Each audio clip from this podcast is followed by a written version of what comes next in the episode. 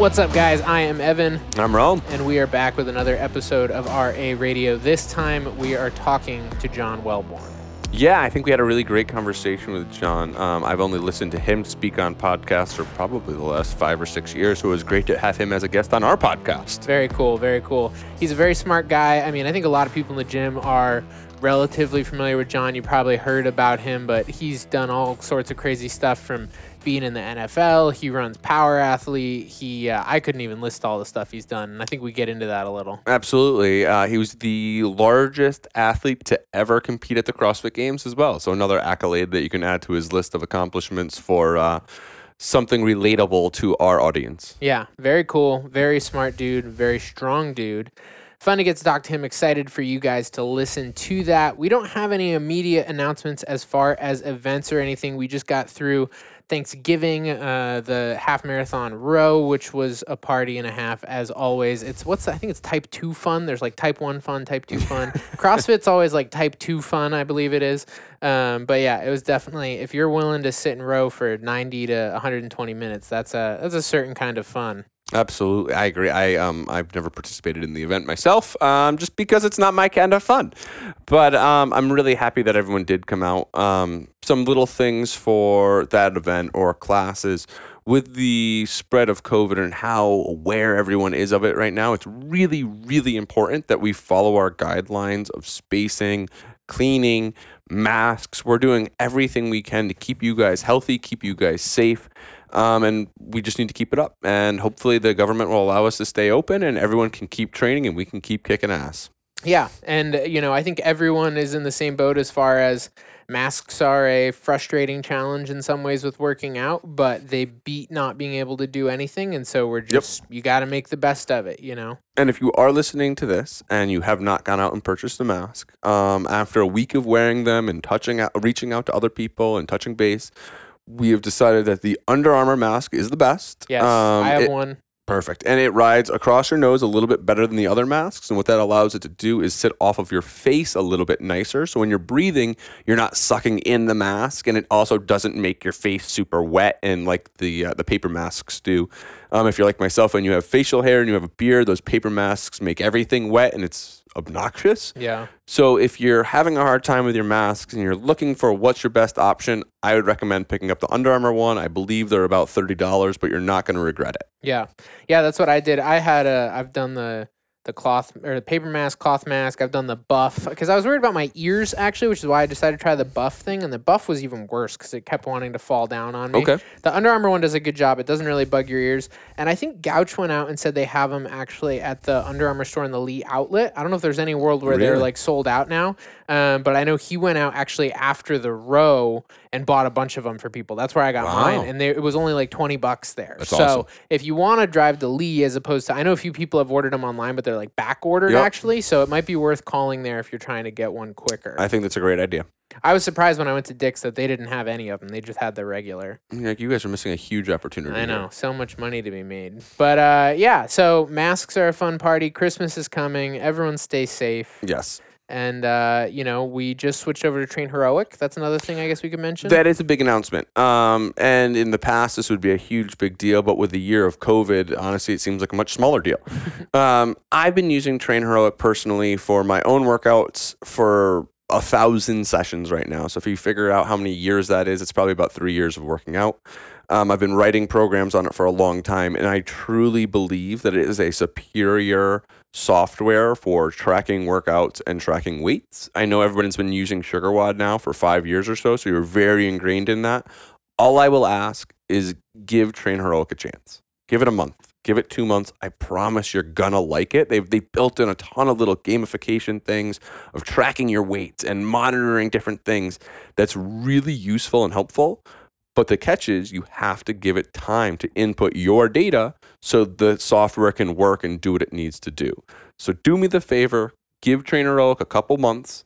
Um, I'm leaving SugarWOD up for all of December so you can pull whatever data you need to off of SugarWOD. Go in there, find your workouts, find your lifts, find your numbers, pull it off of there so you have a record of it. You have all of December to do that. But after December, coming into January 2021, SugarWOD will most likely be gone and we will be full bore train heroic. Yeah.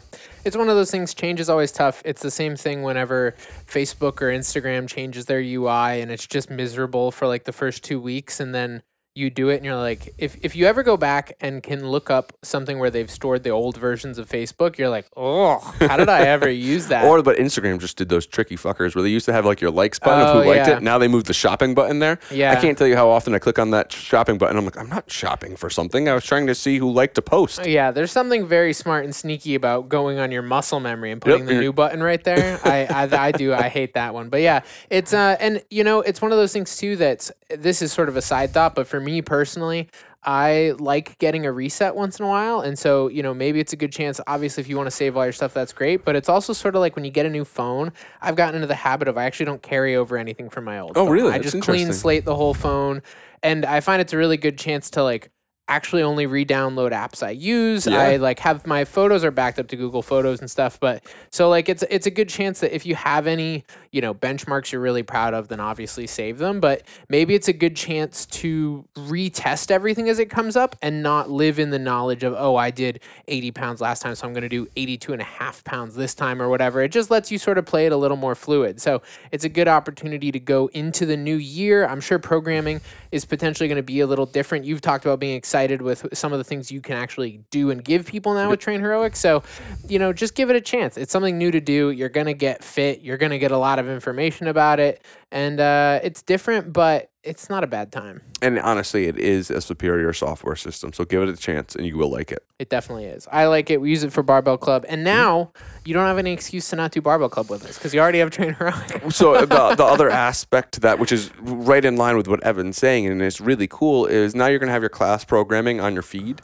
But if you sign up for the Barbell Club and RA Strength, you can sign up for them without doing them. But in your feed every day, you're going to see what the class programming is. Scroll down. What RA Strength programming is. Scroll down. What Barbell Club programming is. And it really gives you a preview of everything that we have going on in one place rather than me having to send you different links for different signups and doing a bunch of different stuff. It's all in one place. And I and what I really want people to take advantage of the comment section because you can have interactive comments, you can leave emojis, you can leave fist bumps, you can give thumbs up, you can do a bunch of stuff on there um, to make it really user friendly and enjoy your experience with it. Yeah. One little thing that I did see, uh, I think Phil mentioned, is which I wasn't aware of, is that if you go in and manually update your working maxes or training maxes, whatever they call it, apparently it stops auto updating for that movement until you get your next test. Really? So that Huh. if if you go in and actually put in all your one reps, it normally what Train Heroic will do is it will automatically update based on if you work to a heavy five Yep. that's heavier than what you've done before, it'll say, Oh, That's here's your new new training rep. max. But once you put in a working max until you do a new test, which I guess has to get scheduled from Yep. the coach side, it won't automatically update. Really? So that's just one thing that I don't know how we want to recommend people interact with that, whether you put in all your one reps or just let it play Yep. out or Yeah, I mean, it, it that that'll be a personal decision. I will put in testing for when we go for one rep maxes, and I will plug that in. But if you just, I honestly, when I moved over to Train Heroic, I didn't move any data with me. I just did what kind of what Evan was saying, and I started fresh. I started new, and I started plugging and playing with it.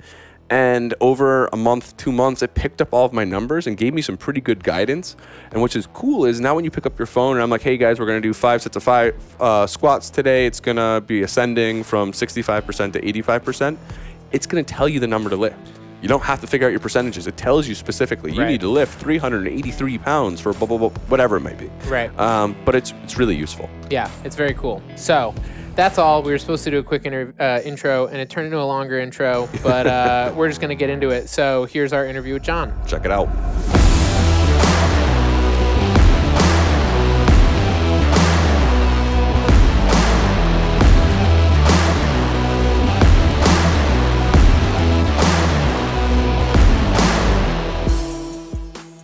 So today we're here with John Welbourn, CEO of Power Athlete, among many other things, longtime acquaintance and friend of Rome. Glad to have you on the show, John. Thank you for having me. Where are you right now?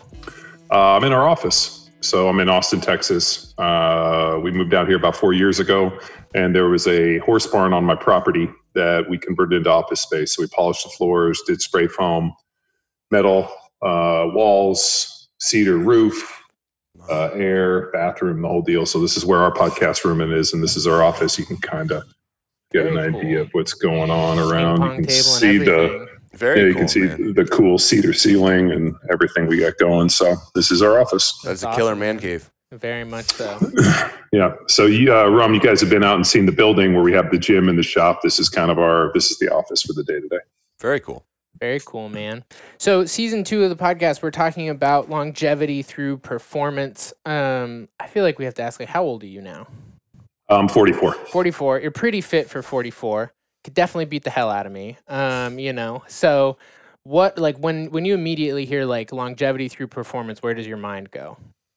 Uh, two things happen as we age. We start losing mitochondrial density, and you you lose the ability to recruit motor units. So to combat that, I make sure I still lift heavy weights, and I do a ton of aerobic work, so I have a nice aerobic base for that mitochondrial density. And I don't eat like an asshole, and I try to sleep and get my blood work done, and figure out where I'm you know deficient in micronutrients and supplement if I need to, and stay ahead of any problems that arise. Gotcha. Very cool. Have you had any um, issues that you've been struggling with, like post NFL career and whatnot? Anything that's uh, a little niggle or anything?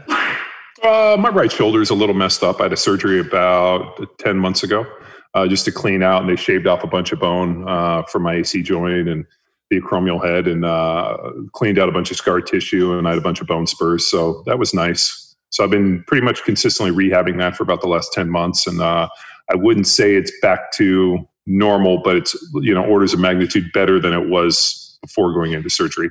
So I got that. And um, no, I mean, for the most part, uh, you know, I realize that uh, with the NFL, there's a ton of cognitive issues guys are running into. And um, I don't know if maybe I was just lucky or managed it a little bit better, but I have not seemed to have the cognitive issues other guys have. That's good. Brain's important. That's important. awesome, man. I would, so Well, with- yeah, It could also be the fact that uh, I got to get on the podcast and do stuff like this, and you know, run a business and constantly stay sharp. I wonder if I was just sitting at home like a how to, like a potted house plan, if things would be a little different. No, for sure. And I remember, I think I remember hearing you talk about um, post NFL. You went more the keto route initially, right? To tr- work on some brain health stuff and tried to really work on fats and um, omega 3s and really hammering that home for brain health and not so much the performance end, but more of the longevity end.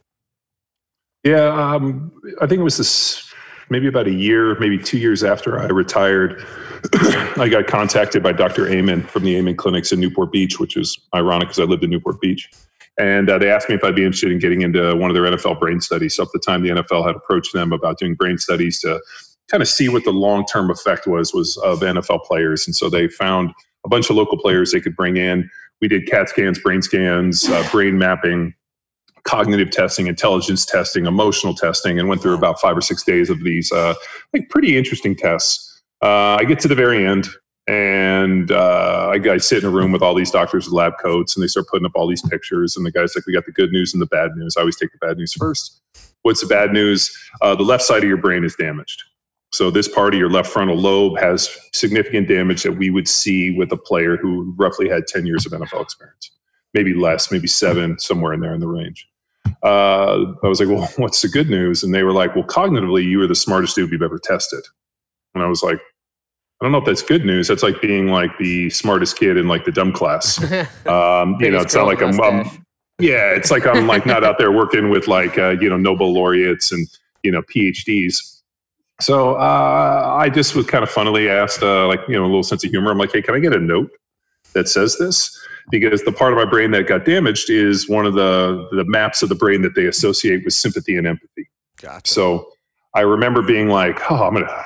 How am I going to get a note on this? So I got the guy to write me a note so I could, my wife could excuse me for being an insensitive asshole. Absolutely. At Uh, all which- times, pull that card and be like, hey, listen. yeah, I'd be like, doctor ah, said. it's, it's, it's brain damage. yeah. But uh, one of the phone calls I made on my way home was to Matt Lalonde, who's a buddy of mine, who's a PhD research scientist at MIT, and or no, he's at Harvard now, and he was, uh, you know, one of the smarter people I've ever met in my life, and um, told him what I was going through.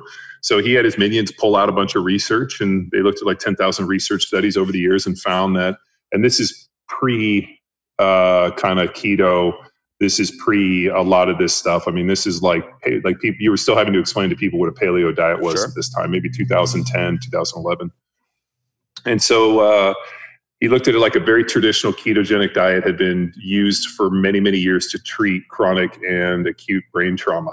So um, he sent me all the literature, kind of designed it, and uh, I did as uh, kind of a, a more higher protein, higher fat, no carb diet. Like I didn't eat a carb for almost a year. Wow.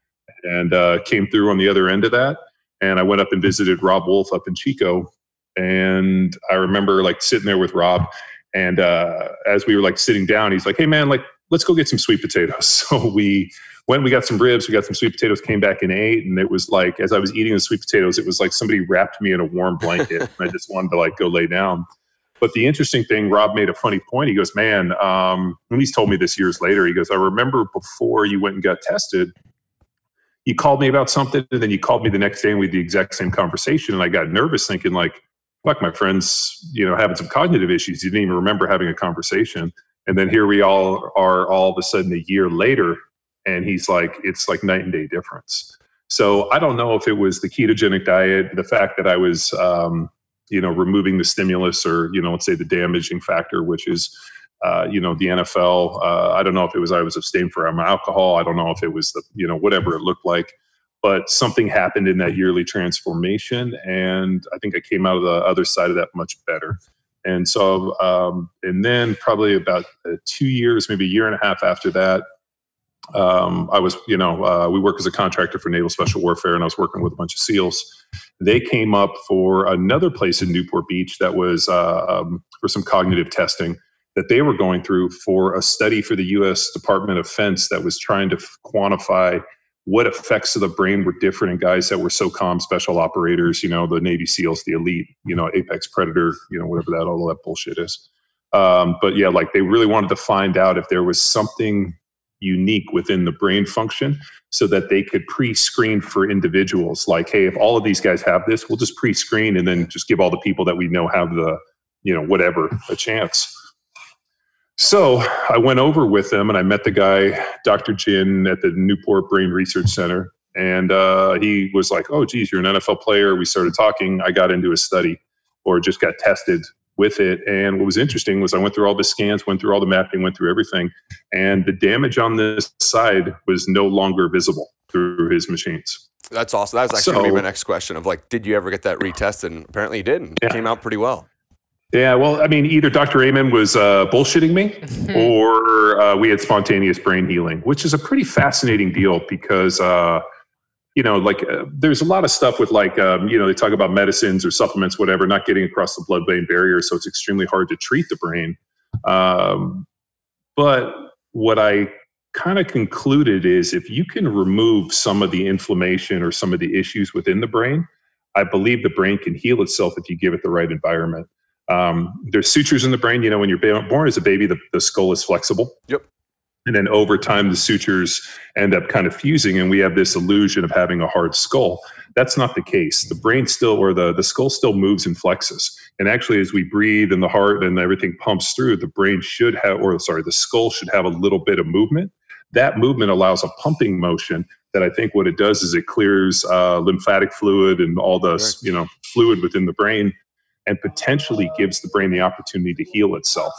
The problem is, is that if the sutures get really locked down, especially in the front, from the like the na- from like the uh, the nasal passages, and you have to also think as an NFL player, the amount of uh, fascia built up in the back of my neck from just the constant, you know, um, impacts, basically made my skull like it was a fucking rock. And then also from all the hits, all the all, all the uh, the bone and the you know uh, tissue and just uh, fascia in, in, like in the front part of my skull had effectively locked my brain down and locked my skull down. So about that time, in between that period when I got tested, I had gone out and seen Dr. Craig Buhler, who spoke at the symposium, who uh, from the AMIT deal, uh, activated muscle integration technique. He's in Kaysville, Utah. He does a deal which is called the cranial manipulation, where he sticks a balloon in your nose and then inflates the balloon, and actually it's like this huge crunch and what it does is it breaks everything loose and allows the, the skull and everything to start moving again. So he did that cranial manipulation on me numerous times. And the first time he did it, it was like, like imagine if you were wearing like a tight hat or like had like a like a tight knit cap or something on your head and then after like 2 days you didn't really notice it anymore and then you took it off and then all of a sudden you were like shit that was kind of tight on my head. Really? That was the pressure I felt in my head that I didn't necessarily know I had until it went away. And mm. as soon hmm. as it went away, I was like, holy shit, it was like my skull was compressed. he also recommended I go to a Rolfer. And uh, if you guys know Rolfing, I it's like no real idea. Okay. right? So it's like real painful myofascial release. And this guy had all these like, you know, uh, uh, like spoons and metal things. And the guy did this whole myofascial release on the back of my head and all through my head because I had built up so much uh, fascia and scar tissue that he released all this. And like that crunch in the front and the release in the back, man, it um it changed a lot. So I think it was a cumulative effect that I think, you know, one obviously removing the stimulus or let's say like the damage i say the stimulus but like you know remove the impacts and that constant deal um, you know not fall into a bottle of alcohol and a bottle of pain pills you know continued to train had purpose you know was working on crossfit football developing power athlete you know this all this stuff was in its infancy was still in my mind trying to come out um, working on that uh, still training um, you know, get my blood work done at Dr. Tom. So I was really like, you know, looking at micronutrients, macronutrients, uh, you know, making sure I was eating well. I was eating a pretty close paleo kind of keto diet, like we talked about. And then, you know, just being able to find some really interesting people like uh, Dr. Buhler and, you know, some of the other people I worked with.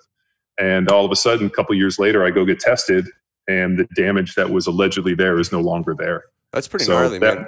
That's pretty yeah. cool. So- The um the nose thing, my wife just found someone locally around here that does that where they put like the balloon up your nose and like cracks your face and I've been dying to do I actually really want to do Dude, it, as weird as that do sounds. I want to. So Can we um, film it?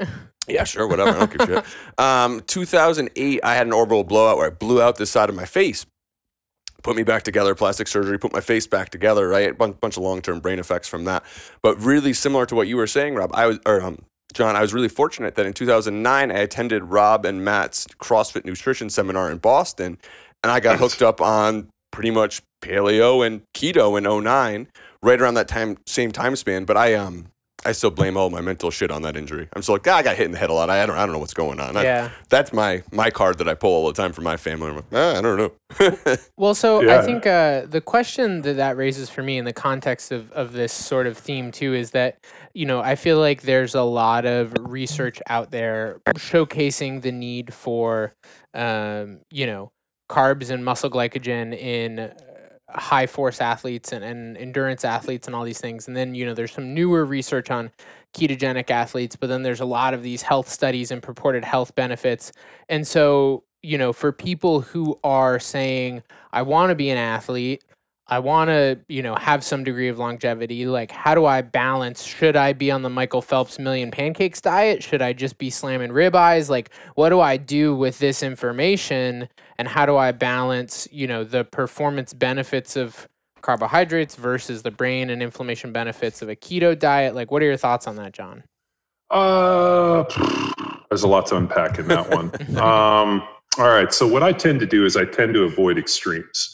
So the problem is, is that where most people really love to live is in the minutia of extremes. And most of the world is really in that middle lane. So when you hear this, like kind of, uh, you know, big swing, you're eating 7,000 calories from pancakes or you haven't eaten a carb in a year. Uh, it's somewhere in the middle on that one. Uh, I just wrote an article on Power Athlete that's called John's Six Rules of Strength and, and Muscle. I think I And just these got an six- email with that like yesterday or today. It Yeah. just came through. Yeah, it just got released. But it was kind of observations that I made over the course of the last 30 years of my life. There were things that I found to be true. I call them rules or principles or whatnot, but I've never, uh, I have not seen a deviation from these. These were constants. Uh, one of them is uh, if you want to put on muscle and you want to be strong and have good body composition, you have to eat a high protein diet. Uh, when they looked at all the muscle gain stuff, uh, it is dramatically harder to gain muscle if you're trying to put on new muscle mass on just a pure ketogenic diet. It's easy for maintaining muscle in body composition, but you need some carbs for that Krebs cycle to be most efficient. Like if you're just trying to build muscle on you know nothing but protein, it's going to be a little more difficult, actually a lot more difficult. Yeah. So if we want to make it easy, uh, really what you do is you look for just a balanced approach. I need to eat enough protein so that I can maintain my lean body composition. Um, I need enough uh, carbs to support all this stuff, and I need enough fats to have a healthy androgen profile. You know, if you if you need to lose some weight, then I have to eat a high protein diet and follow those same things in caloric restriction. If I need to gain weight, I need to do the exact same thing in a caloric surplus. And it's really not that complicated. Uh, I did find that people that have had some form of acute brain trauma, the worst thing you can do is fucking load them up with a bunch of sugary drinks. Sure. You know, i.e., like in the NFL when they would come around and hand around hand out Gatorade. If you ever saw me play, I poured the Gatorade out and I used to pour water because I didn't like the taste of Gatorade during the game. Um, it just made my legs feel slow, and I don't know why. Um, so I would really limit sugar and a ton of carbs. If like post workout or post game when dudes have taken a bunch of uh, big hits, the worst thing I think you could do if a guy had a big head trauma is pump him full of a bunch of Pedialyte and uh, and Gatorade. So uh, I think there's a there's a question with that. But I, are carbs the devil? No. Do I believe that maybe there's some inherent periodization with carbohydrate volume over the course of your life 100% Sure. like for example i'm sure you guys remember in your 20s uh, you know you could probably go out and slam a million drinks get up and never feel the hangover and then all of a sudden you try it in your like 30s and 40s and you're like holy shit did anybody catch the name of that bus that Yeah. hit me I mean, for the most part, it's not even know- worth it anymore. You're Yeah. like, nah, fuck yeah but but like I, I use that like not as a as more of a like an observation uh, about carbohydrates. Um, I think when we're very young, anything that we do, anything that we throw out there, tends to work very well. And I think uh, you know definitely kids and, and hard charging athletes in their 20 can probably handle a higher amount of carbohydrate.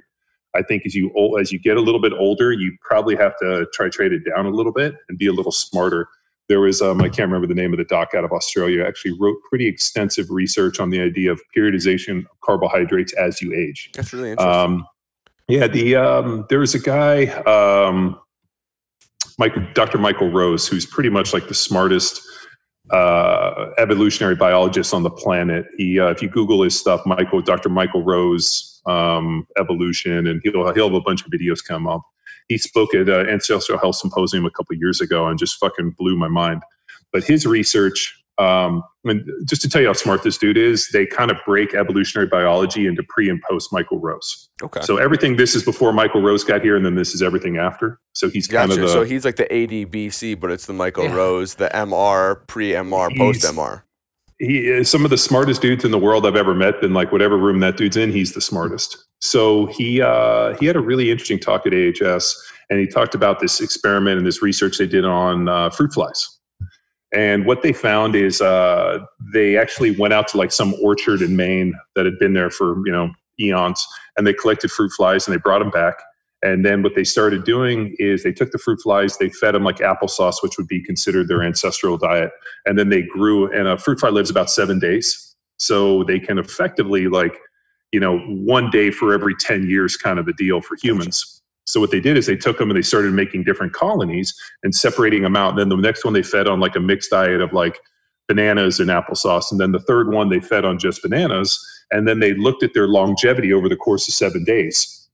And what they found was that all of the groups were the same until they got to about day four and the group that had continued to eat applesauce their ancestral diet still continued to perform at a high level the others that had deviated from the diet and were eating let's say uh, a more you know new diet like bananas and Sure. no ancestral stuff all of a sudden tanked and did this so what michael rose theorized was basically extrapolating this off of the uh, fruit flies was that uh, at some point around the age of 40 everybody has to return to their ancestral diet that you can you know, when you're young and the immune system's strong and everything looks kick ass, you can effectively out train, out sleep, out eat a shitty diet. But then you get to a point where now all of a sudden your genes and, you know, cells are dividing and age is happening. And all of a sudden at age 40, you got to start returning to your ancestral diet. Now, does that have to be like a, it's kind of funny in the paleo because he follows like a pretty uh, strict Cordain kind of paleo diet. I'm more like the, which is kind of big P. I'm more like the Robb Wolf little P,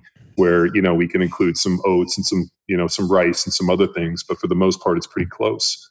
Um, so that was super impactful for me in terms of like you know people were like, well, you know, I uh, I can eat whatever I want. and I'm in great shape, and I'm like, for now. But let's see what you can do with this 40. And I saw this all the time in the NFL. I played with these dudes that were in phenomenal shape, 3% body fat, high performers, ate whatever the fuck they wanted. And like, you know, everything was a problem. And now all of a sudden at like age 40, I run into these guys or I go to Tony Gonzalez's Hall of Fame deal and I start seeing these dudes.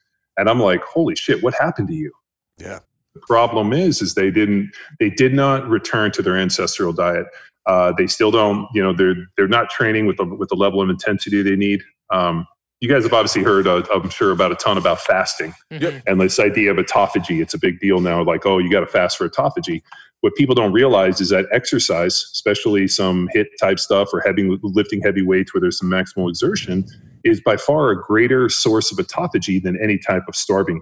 So uh, it's pretty funny when you have these people like out there uh, starving and you know fasting and doing all this under the idea of the guise of like, oh, I'm doing this for autophagy. I'm like, how about you go lift some fucking heavy weights, sprint, and go eat some protein, and you're probably going to be farther ahead. Interesting.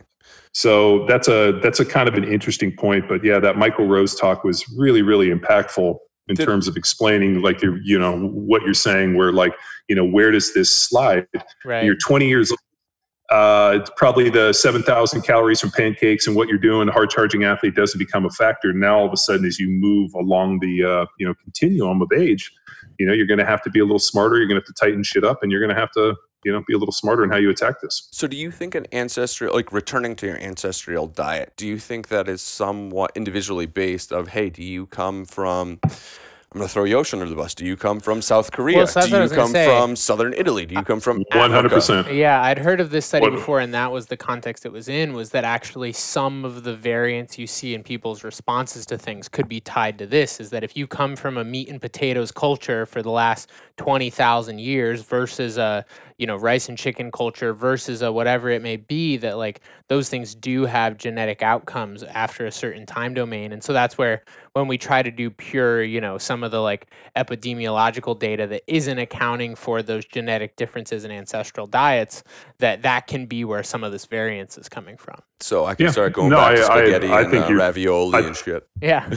Yeah, I think you're dead on, man. Like, uh, um, I sat in a, a, you know, a paleo talk one time where, you know, they were vilifying, you know, rice and all these different grains, and you know, told a, you know, person of Asian descent that they shouldn't eat rice. They're like, come on, dude. Like, their family has been cultivating and eating rice long before we were, you know, fucking still scratching our ass. in Absolutely had any fucking idea. Right. Yeah, and, and and I think that's the problem with these absolutes and a lot of this stuff. And I think that's why paleo, which was such an intelligent idea, like eat real foods, you know, the Jack LaLanne, if it's man-made, spit it out. I mean, it's really a pretty sharp way approach. The problem is the paleo zealots and uh, all these people started drawing all these boundaries and this and here and here, and all of a sudden it just looked like fucking dogma. It became like different forms of religion, different sects. Like, are you a traditional? Are you a fundamentalist? Are you interpretive? Are you this? Are you Right. you know, um, you know, if you follow this guy, are you a Lutheran? Are you, you know, and it, it felt like uh, like the splintering of Christianity in the way that people were pulling different different pieces of this. And um, I have always said, I'm like, man, like uh, we've survived for a long time on, you know, meat, some veggies, eat a little bit of fruit. You know, you need some carbs, whatever it looks like. You know, don't eat the same stuff every day. Uh, and that should probably get you pretty far, especially with the paleo stuff. The problem, though, is then you get this stuff where it's like, oh, but I had these paleo treats because they're honey, they're paleo. And I'm like, yeah, but there was like 3,000 calories and like, you know, 400 grams of sugar in that. Just because it's paleo doesn't like, doesn't magically negate total calorie load and the fact that you're consuming a shit ton of carbohydrates. You know, I could sit there and eat dog shit and snake venom, which is still paleo, and still be in problems. Yeah, so, like, absolutely.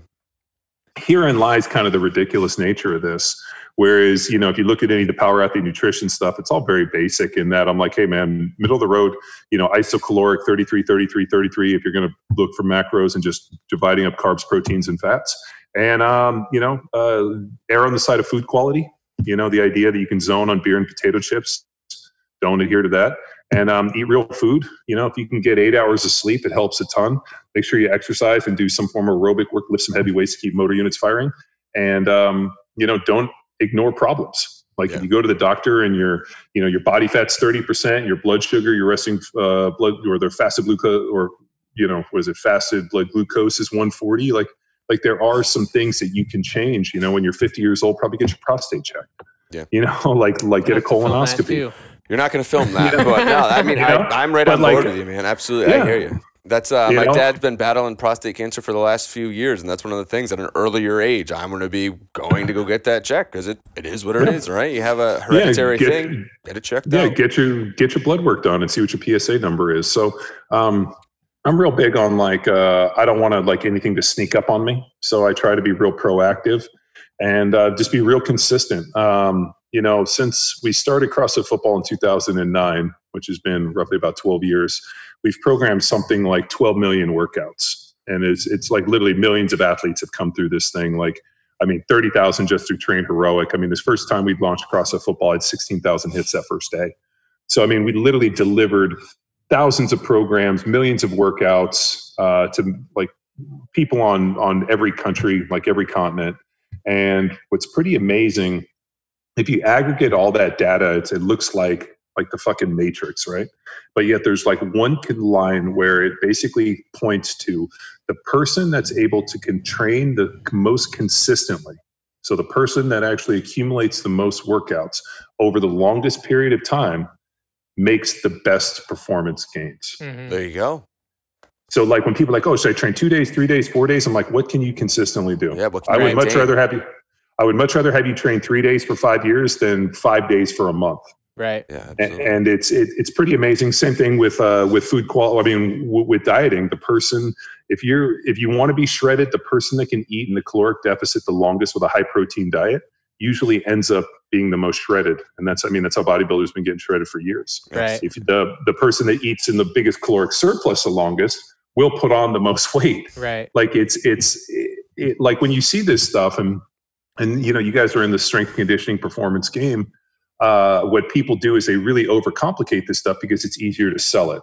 And what i think we've done well at power athlete is i'm like this stuff is super basic. It's based on consistency effort uh, relative intensity you know like the, the most non-crazy way approach to this stuff and just rinse and repeat rinse and repeat That's a hard sell for a lot of people though, because they want to hear the complexity. They want to hear that you have something new, you have something groundbreaking, you have something that's going Right. to fix them tomorrow. Whereas consistency over a long period of time of if it's nutrition or if it's exercise is a hard sell for people. Right. Um, and I sell people on it all the time in terms of, hey, you're on a journey. This is what we're going to do. We're going to do it for a long time.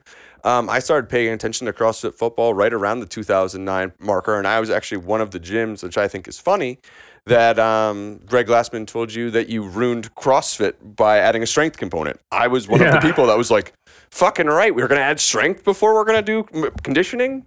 That sounds right. And we're going to do some auxiliary work when we're done?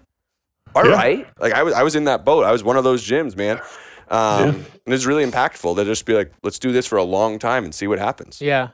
Well, uh, at the most part, like um, uh, I really failed in a in an interesting way. I had this theory, like somewhere around my tenth year in the NFL, that if I built a massive glycolytic engine, and maybe this was some of the influence on CrossFit, like when I listened to some of their stuff, the idea that like you know this big glycolytic engine bleeds both ways. Okay. That it, you know there's this potent neuroendocrine response and you know the the fantastic claims of like if you can pull 30 deadlifts at you know 315 pounds at a higher heart rate of 180 800 pounds is attainable um, and i uh, like not that i believe that at all but uh, there was an interesting component to the idea of a glycolytic engine to me that i thought like if i could somehow harness this like max effort atp system with this big glycolytic engine uh, i could effectively get a bleed effect and this would be you know the boost that allowed me to play 10 12 14 years. This is what i needed. Gotcha. and um, I, I tried that and uh, i was completely wrong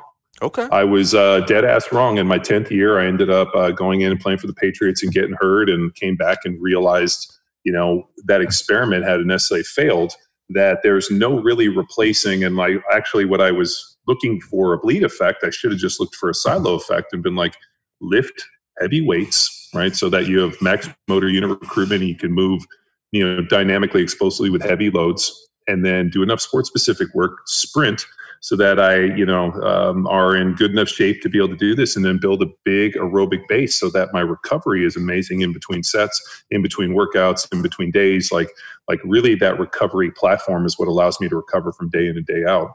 So i didn't really pay much uh, attention to this aerobic platform you know this uh, this big aerobic base I, I, i've called it. And um, it fucked me it really did. Like it was a it was a it was a strategic fuck up. It was a gamble that i made that i probably shouldn't have made at 32 in my 10th year in the nfl if it was a gamble i was going to make i should have made it like at 22 Yeah. uh, but i had this theory and i was like you know big glycolytic engine like that makes sense to me. And uh, when i launched crossfit football it had a singular goal. I never wanted another athlete, football player, or power athlete to ever make that mistake again. So I launched CrossFit football. I put in a periodized strength template. We sprinted.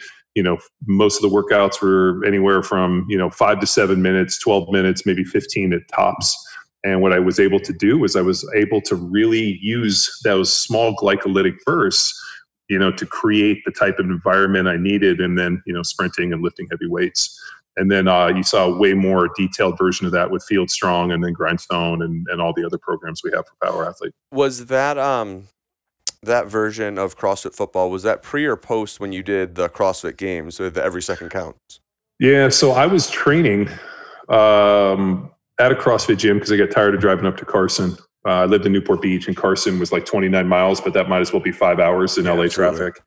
And so I was training at this CrossFit gym, and I really wasn't doing much CrossFit. Uh, I do like a little bit of conditioning, but for the most part, I was lifting heavy weights and I was sprinting. And then probably about three, four weeks before uh, I went to training camp, uh, CrossFit HQ called and asked if I would compete in the CrossFit Games. And I was like, yeah, fuck it, I'll go win that thing. and uh, so I completely changed my training, learned how to do muscle ups, handstand push ups, started doing these fucking awful workouts with 50, 100 burpees, you know, started going out and trying to run for distance and all this. And like, it just was the wrong training stimulus. Gotcha. And so uh, it was funny when I went to the Patriots. I, I ran their conditioning test and I like fucking smoked it. The guy was like, "Wow, that's the best we've had anybody doing the conditioning test in a long time." And then I got out there in pads and I remember I got into my stance. They said set hut and I was like slow off the ball and I'd never been slow. And all of a sudden I like realized that I had forgotten what uh, and Mel Sifford wrote in Super Training, which is uh, you know uh, circuit training and submaximal efforts will cause a conversion of fast twitch muscle fibers to slow twitch muscle fibers for you to survive the duration of the workout. And like that piece, like fucking blew in my head, and I thought, fuck, Mhm. I made a serious mistake here. And then when they CrossFit hit me up about doing CrossFit football, I remember thinking like, what do you guys want me to do? You just want me to like teach athlete, like what do you want? And Greg Glassman's deal with me was we want you to help us. Well, let me see how I put he put this because it was unique. I want you to help us develop our technology on how to train athletes.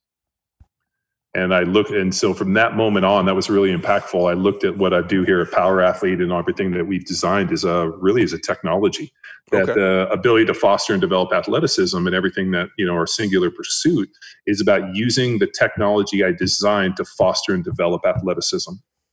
Gotcha. And uh, that piece of when they asked me to do this, I was like, well, I know where my mistakes are. I know where your mistakes are. I can put out a program that's not just a you know adjunct SME to your program, but I can develop my own strength conditioning program, build my own community with my own set of ideals that'll help this world. So that's what we did. Yeah, and Very it cool. seems like it's working pretty fucking well for a lot of people. Yeah. What What are your thoughts on I guess seeing you know I, I don't know how much you follow at this point but just seeing where the games have gone and sort of where programming is like because there's always this sort of thing that's the idea of you know the fittest on earth and that's obviously dependent on how you're testing fitness. I guess uh, you feel free to not answer but how do you feel about the test at this point Uh, you know, I I think there needs to be a caveat that it's the fittest dude on the planet that day with Dave Castro Yeah. programming. Like, I mean, it's it's a really hard claim to say that. Uh, you know, well, let, let's take it a step further. Right, let's go back. Right, so CrossFit defines fitness as what increased work capacity over broad- broad time modal domains. I think so. Yeah, CrossFit is defined as what functional movements performed at high intensity. Yep. So what they did is they kind of created this self-serving definition of fitness: Mhm. increase work capacity over a broad time modal domains. So which increase work capacity. So you increase the amount of work I can do in given times, random implements over the course of time. So with that definition, it's a self-serving definition that supports their style of training. Because what are you trying to do? I'm trying to increase work capacity. I'm trying to go faster. I'm trying to do more in, Yeah. in less time, Right. and that's a singular pursuit. So it's it's like a self fulfilling prophecy. You are have a self serving definition that's driving back. right Now here's the problem with that definition. That's not the definition of fitness. That is CrossFit and Greg Glassman's definition of fitness. The universal definition of fitness is applicable to how you're using it. Like in biology, fitness is to as descri- or uh, sorry, fitness is identified as your ability to reproduce. So I got three kids. How many you got? Three. zero I got Three. three. And you got So Rome and I are way fitter than you because we got three kids and you got zero. definitely, definitely also Right? way stronger. right right so so like if uh you know uh I, I don't know uh donald trump's got more kids than us he's way fitter than us Yeah. Sure. you know like uh my grand or my dad had six kids and grandkids he's way fitter than me so fitness is really defined and what i understood fitness is is fitness is very personal Right. so your definition of fitness as it pertains to Rome and your definition of fitness as it pertains to you are personal because how you're using it is very different. I've met people, and I'm sure you guys have.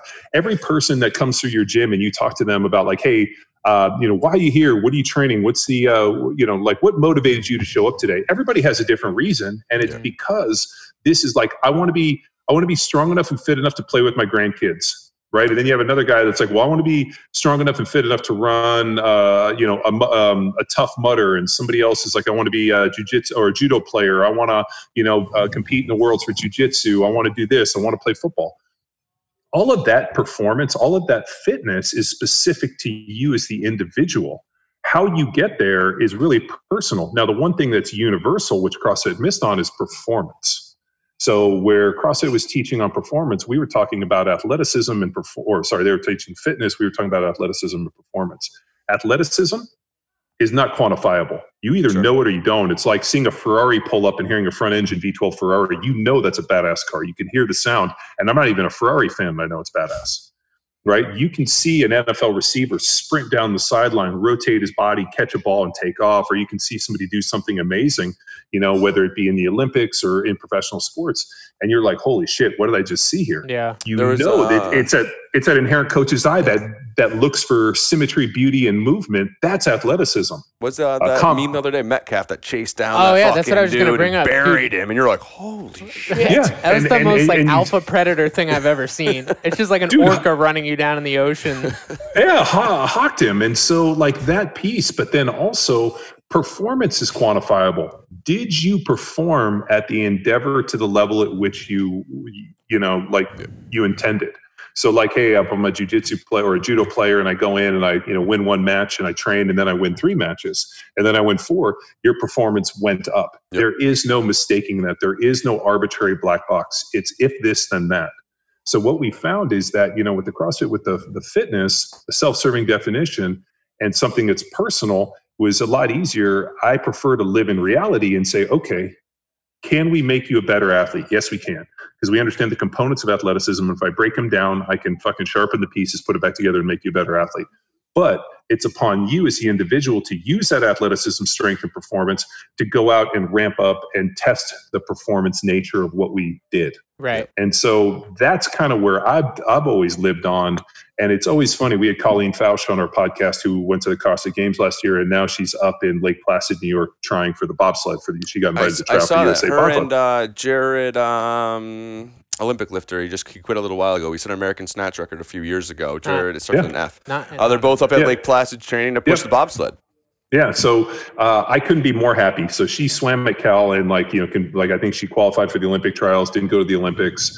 Uh, was kind of like doing a CrossFit deal, and I saw her, geez, in like 2014, 2015, uh, at a some CrossFit event um, at the CrossFit Games, and I like kind of cornered her, and I was like, "What are you going to do with your life?" She's like, "I want to be a professional CrossFitter," Right. and I was like, "You have so much more in you, like." Do not, and, and it was funny because I think she kind of like didn't really know me, and and I like came over and because I went to Cal, she went to Cal, and I was like, dude, like uh, you have so much more talent than this. And so it was hilarious as we were on the podcast. She, you know, I, I we brought it up, and she's like, "Man, you were pushing me to do something like this all those years ago." And I'm just like, because what I want to see, and this is kind of like uh, this is just kind of selfish for me, but I want to see the world's best people compete at the at, at Yeah. like at the highest pinnacle of their sport on the world's biggest stage and stand with their hand up victorious. Like I'm like a fan of humanity in that way. Yeah. Uh, I don't want anybody like like. Uh, and, and if they lose and they fail, at least they failed on the world's biggest stage in the biggest moment. And you know what? They'll go home, they'll rework it, they'll come back. So the fact that you know she's out there, you know, trying to you know go and compete in a sport that she's never done and bobsledding in this, like I was like I even told her, I'm like I'm a fan. I'm uh, I'm so proud of you. Like go Bears. Like that is so awesome. Like that's what I hope for not only her, for everybody that's listening and this. Like I want to see you take this training and use it in a meaningful way so that you can hoist your, you know, your fist or you know see the American flag go up and wear a gold medal and just be the best in the world. Absolutely. And what a cool training spot. Mount Van Hoevenberg is awesome. I used to go up there every year as a kid um, for skiing. We would go up there for uh, ski trips and ski camps to train was at Mount Van Hoevenberg. And it was what, what a cool training place. Mm. Uh, another question for you, John. When you were in the NFL, you pretty much had every recovery training tool at your fingertips. I, I mean, I've heard you talk about sleeping in hyperbaric tents and all that crazy shit. Is there anything that you took from that time period that you still use today? Yeah, I still uh, do contrast. Cool. So I wake up every morning and I stand in the hot for about two minutes and I do three minutes in the cold. And I roughly do about two or three bouts of contrast every day. And that's just Um, like your straight up shower. There's nothing fancy. There's Yeah. no sauna, cold tub. That's showers cold, showers hot. Hit it every Yeah, morning. I'm I'm I'm really big on like what is the easiest application. If I got to go fire up the infrared sauna and do all this stuff, then it like adds a layer. Like if I just get in the shower and stand with my face in the hot water for a little bit, and then I hit the cold, like that contrast. Uh, the other thing which I didn't have in the NFL that I, I am a huge believer in, do twice a day, is the RPR. Okay. So yeah, the restorative postural reset, Cal Dietz, JL, that deal based off of Douglas Heel's work called Speed Activate. Uh, if you guys haven't done it, check it out. They, they do seminars. Um, I do it uh, first thing in the morning. I do it first before I go to bed. I do it on all my kids, Very cool. and uh, it's it, it's really good. The other thing I do, and I've always done, is I go get regular chiropractic work. So uh, I go get ART work on my shoulder. I get my neck adjusted. Like on occasion, one of my ribs pops out from an old injury gotcha. and uh, if something's bothering me, I have um, like I'm I'm a little leery on chiropractors. Uh, I've met some really good ones, and I have some really good people here in uh, in Austin. One um, Tony Harp, who's uh, you know one of the Erosti guys, works on me, does great. Uh, Dr. Bob Meyer, who's here, he he's like one of the only dudes I've ever met that could adjust me. And uh, I, I go see those guys regularly, and um, it's pretty extensive. I remember Dr. Buhler showed me research years ago that talked about just regular chiropractic work if you go in, get adjusted, have them work on you a little bit, assuming the guy's not some fucking charlatan, uh, will prevent a lot of these kind of orthopedic issues down the road. So I've, I've always gone and had some ART work done on anything chiropractic. I go see Dr. Buhler and he does the AMIT on me twice a year. Um, and for the most part, man, I try to like lift heavy weights and make sure I train and not eat like an asshole and get as much sleep as I possibly can. Cool. And uh, if I can do that, I feel like I'm usually, you know, drink some water. I've, I've been big on the uh, LMNT salt with Robb Wolf's deal.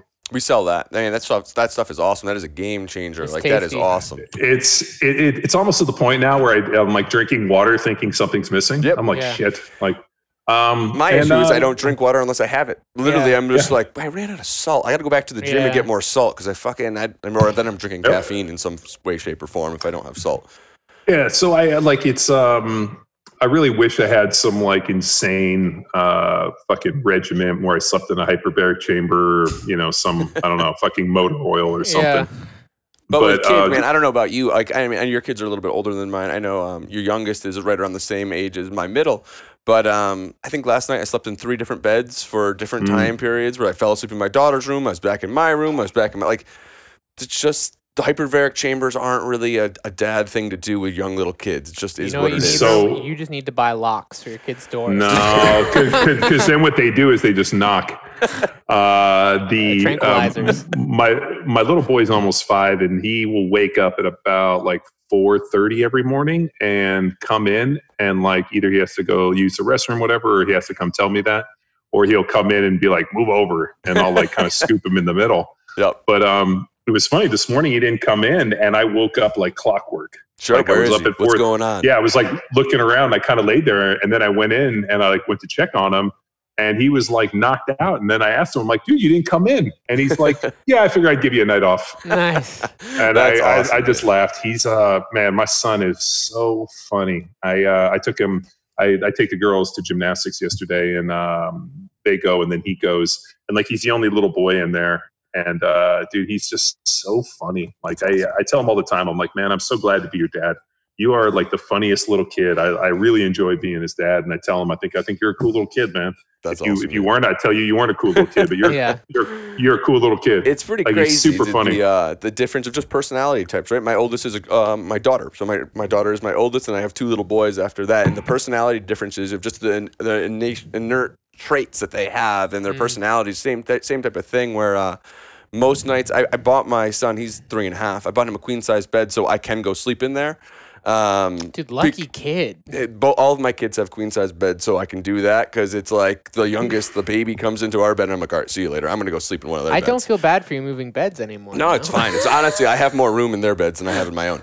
But um, so with with kids in mind and all that cool stuff, man. Any of these life lessons that you've pulled from all of your experience of playing in the NFL, running millions of workouts for millions of people or thousands of people, what are you, what are you trying to show your kids? Like, what are you trying to pass on to them for physicality, nutrition, all that kind of fun stuff?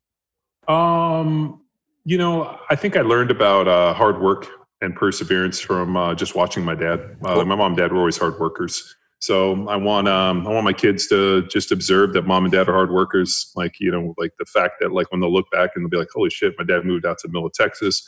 You know, built a office on his property, put up a big building with weights, and his buddies used to come lift weights. Like I want that to be their culture.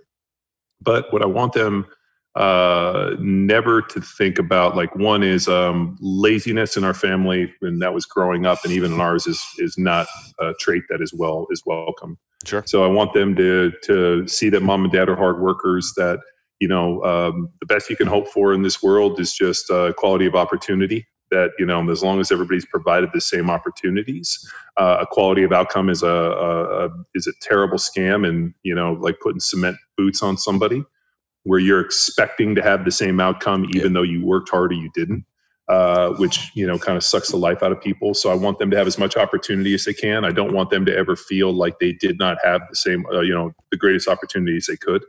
Um, i want them to understand what hard work is which i'll just keep saying over and over again uh, and but for the most part like i really would love to teach them you reap what you sow in this world Okay. uh, if you're a good person you train hard you do all the things that you should um, the uh, outcome is dramatically better. But the other thing I, I tell them all the time too, which is, um, and I'm I'm not an overly religious person, uh, but uh, I do find that some Bible quotes and a little bit of discussing God sometimes makes sense. Um, I tell them all the time, like God never punishes the wicked; God punishes the weak. Okay. So therefore, if that's the case, then if something bad happens, you can't just hope that something bad happens from karma like the wicked. Remember, God punishes the weak, so then therefore you have no excuse to be weak. That strength is what's coveted, that you have to be stand strong enough to be able to put your shoulder against the door and push the wind through. You have to be able to stand with the wind in your face and be able to be a fucking rock. And the way you do that is you do you become strong of body, strong of mind, strong of culture, you know, and like know exactly who you are. I want them to to leave this house when they go off to college to know exactly who they are, what they can accomplish, and what they want to do in this world. And even if they don't know it, like they still they need a clear path. they, have so they have an idea of who uh, they are, which will help them immensely. yeah, like I've I've always feared for kids, and I see this a lot where like you know, uh, and and you've heard me say it on the podcast, like like nobody's coming to save you. Yep.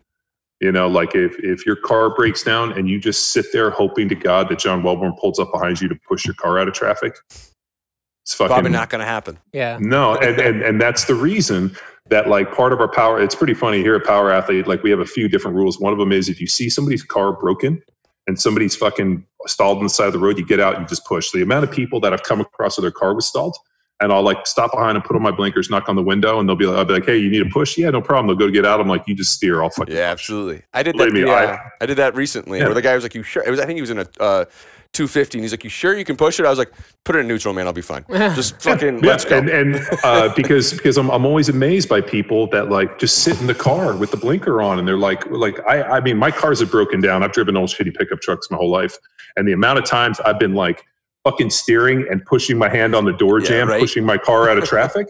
And it's like, why do you lift weights? Why do you train? So I can fucking push myself and push other people out of traffic. So I think for my kids, uh, they know that strength is coveted. I never ask my daughters, like, I never say, oh, you look so pretty today. I'm like, let me see your muscles. Let me see what you got. Right? Like, let me see how many push ups you have. So I want my daughters to be strong. I want them to be intelligent. I want them to be well read. And like, I want them to feel that I prepared them for the world. Like, what I hear so much, I mean, I was reading, it's funny, I, uh, Chris Morris just hit me up because, um, he was uh, posted a picture of coddling the American mind, which I, I recommended to him. And uh, in there, like, I don't want my kids to ever feel like, well, the reason I wasn't successful or the reason this didn't happen was because somebody else, it's somebody else's fault. Like, I have to take that Yeah. on me and be like, hey, if I didn't succeed, uh, here's where I need to improve and I need to up my game and this is what I need to do. And they need a support system to do it. And um, I tell my daughters all the time, I'm like, you guys are strong. They're nine. I'm like, they're strong, intelligent women who will be very, very well uh, motivated and like secure and stable to go out in the world and blaze a path to kick the door off of the hinges. When you go to college, I will be so proud to stand there, come move you in and do anything you need. But at the end of the day, like when that door slams, it's on you. Yep. And I, I, I think with this helicopter parenting and a lot of what we're seeing in this in, in our country and just in this culture now is a lot of like kicking the can down the road. It's somebody else's fault, and I don't have to take responsibility, and somebody else will save me. I tell them all the time, man, God punishes the weak, not the wicked. So don't be weak. Yeah, absolutely. I, um, if anybody that's listening to this has not read that book, I read that book. Uh, I think last year off Skutnik's uh, re- recommendation. Great book, and it's also on Audible. So if you're in your car a lot and you don't have a chance to actually open a book, I, I listened to it while I was doing manual labor outside. Um, similar to you, that's a big thing. I make sure that my kids are outside with me every weekend while I'm cutting down trees or moving whatever, moving brush. Um, I think it's super important. That's awesome, man. That you're really trying to instill that to them, and they'll be their own people, and they'll be awesome. Well, they say the mark you have on uh, on the world isn't necessarily what you accomplish, but the effect you have on others. So I always think about the ripple effect. Like, uh, you know, if it's just me and I throw a rock in, it splashes. But what I want to do is, um, you know, have that ripple effect kind of go on. And I always think it's really interesting. Like, this is, um, you know, like uh, how many people are actually remembered? Like, I was kind of like thinking on this the other day. Like, how sad is it that like, uh, so did you guys watch the movie Coco? I don't think so. Oh It's yeah, the, the uh, Oh, yeah, yeah. animated The- yeah. skeleton. Mex- Yeah. Uh, yeah, you know, I know. Yeah, so about. it's all based on Dias de los Muertos, where like you know you put up pictures and you remember your family. And I thought it was really interesting that like we have pictures of like my grandparents, and we started putting up pictures and doing a little altar to remember our family.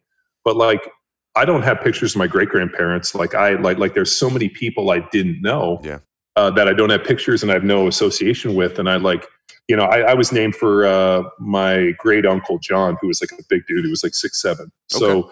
Um, but I've never seen a picture and I don't know anything about him. I just remember my granddad, who that was his uncle, was like, you know, told me once, he's like, you're going to be big like your uncle, like my uncle John was. It's pretty spot on. And Yeah. and uh, he he the when he uh, I asked him and I was little and I was and he was like he was a big dude or he just I remember he's like he was a big man. I was like, well, how big? And he said that he would uh, hold an axe in one hand and could split wood with uh, uh, with one hand. So he never put more than he, he like all his big axes.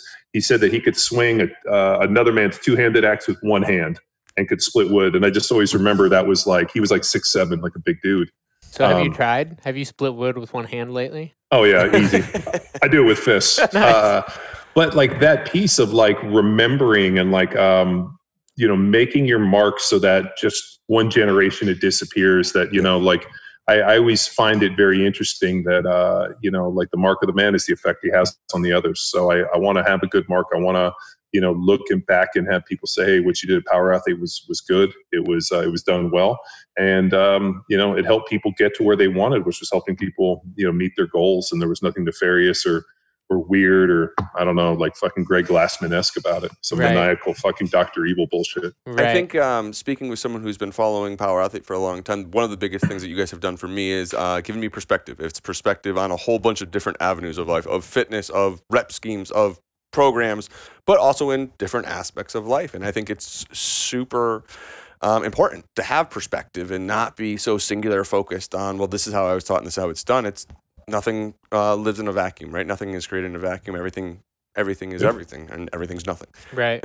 awesome Yeah, so so to wrap up, John, I mean, I feel like there's so much good stuff in here, but I was just sort of thinking about this. You know, we talked a little bit about how basically like CrossFit is its own sport, right? It's not really a, an impartial test of fitness. It's a sport specific thing with its own meta, and every year the programming changes and the physiques of who succeeds changes and everything goes around. So you have these fit dudes, you have Mat Frasers, you have whatever else, obviously great guys, but there's these huge black holes of talent sucks in the forms of things like the NFL if you were to cancel the NFL, you shut down CrossFit, and you throw everyone at the Olympics, what's like the most interesting? You know, you get to see Saquon Barkley's power cleaning 405 pounds in college without, you know, training specifically as a weightlifter. You've got Tyreek Hill. Like, I don't know. Is there anything that you think would be uh, most significant or interesting in this alternate reality where like everyone gets a stab at the Olympics and isn't sucked into other sports? Like, is there anything there that jumps out at you? So you're talking about like Russia. Yeah, I, I don't know. It's just one of uh, those like. that's, uh, that's really interesting. I mean, I think um, uh, you know the guys that I played with uh, were you know incredibly fast. I think like the track and field sports from you know the hundred, the two hundred, the four hundred, the eight hundred. I think the the hurdles. I think pole vaulting. Um, I think uh, you know pretty much every uh, sport within track and field. I think you know from shot put and everything would be extremely well represented. Uh, I think uh, for the CrossFitters, I, I like. There's really nothing in the CrossFit or in the Olympics that looks like submaximal duration type of stuff.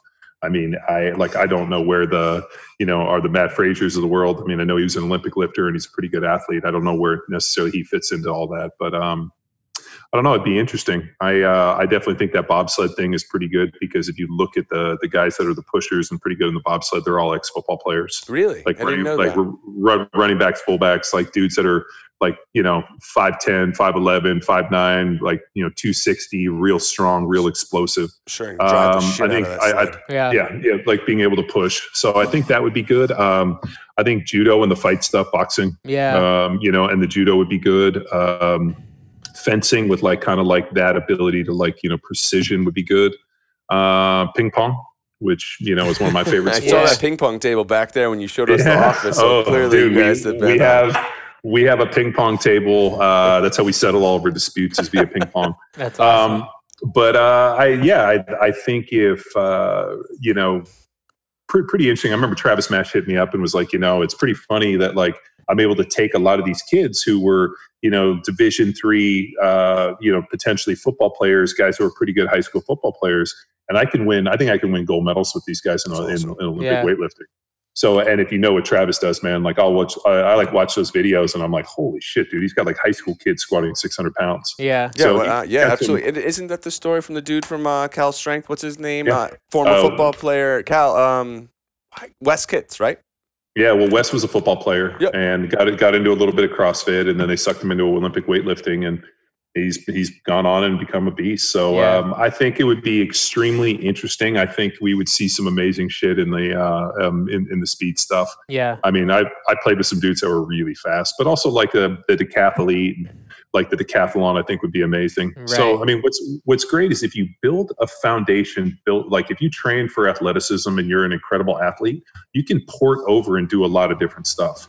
The problem is, is when people become so specialized in what they do that they never develop athleticism in terms of like the grander scheme of training and you know being able to you know run and swim and jump and play and you know ball stick slide. I mean everything that looks like a, a model for developing athleticism. When you all of a sudden get into this specialty too soon, I think it's when we run out of you know and then even though they might be successful, it doesn't port over as well. Right. Cool, man. It makes a lot of sense. So- well, cool, Cool. man. Thanks so much for your time and coming on the show. Thank you, John. Thank I you for really having me. appreciate it.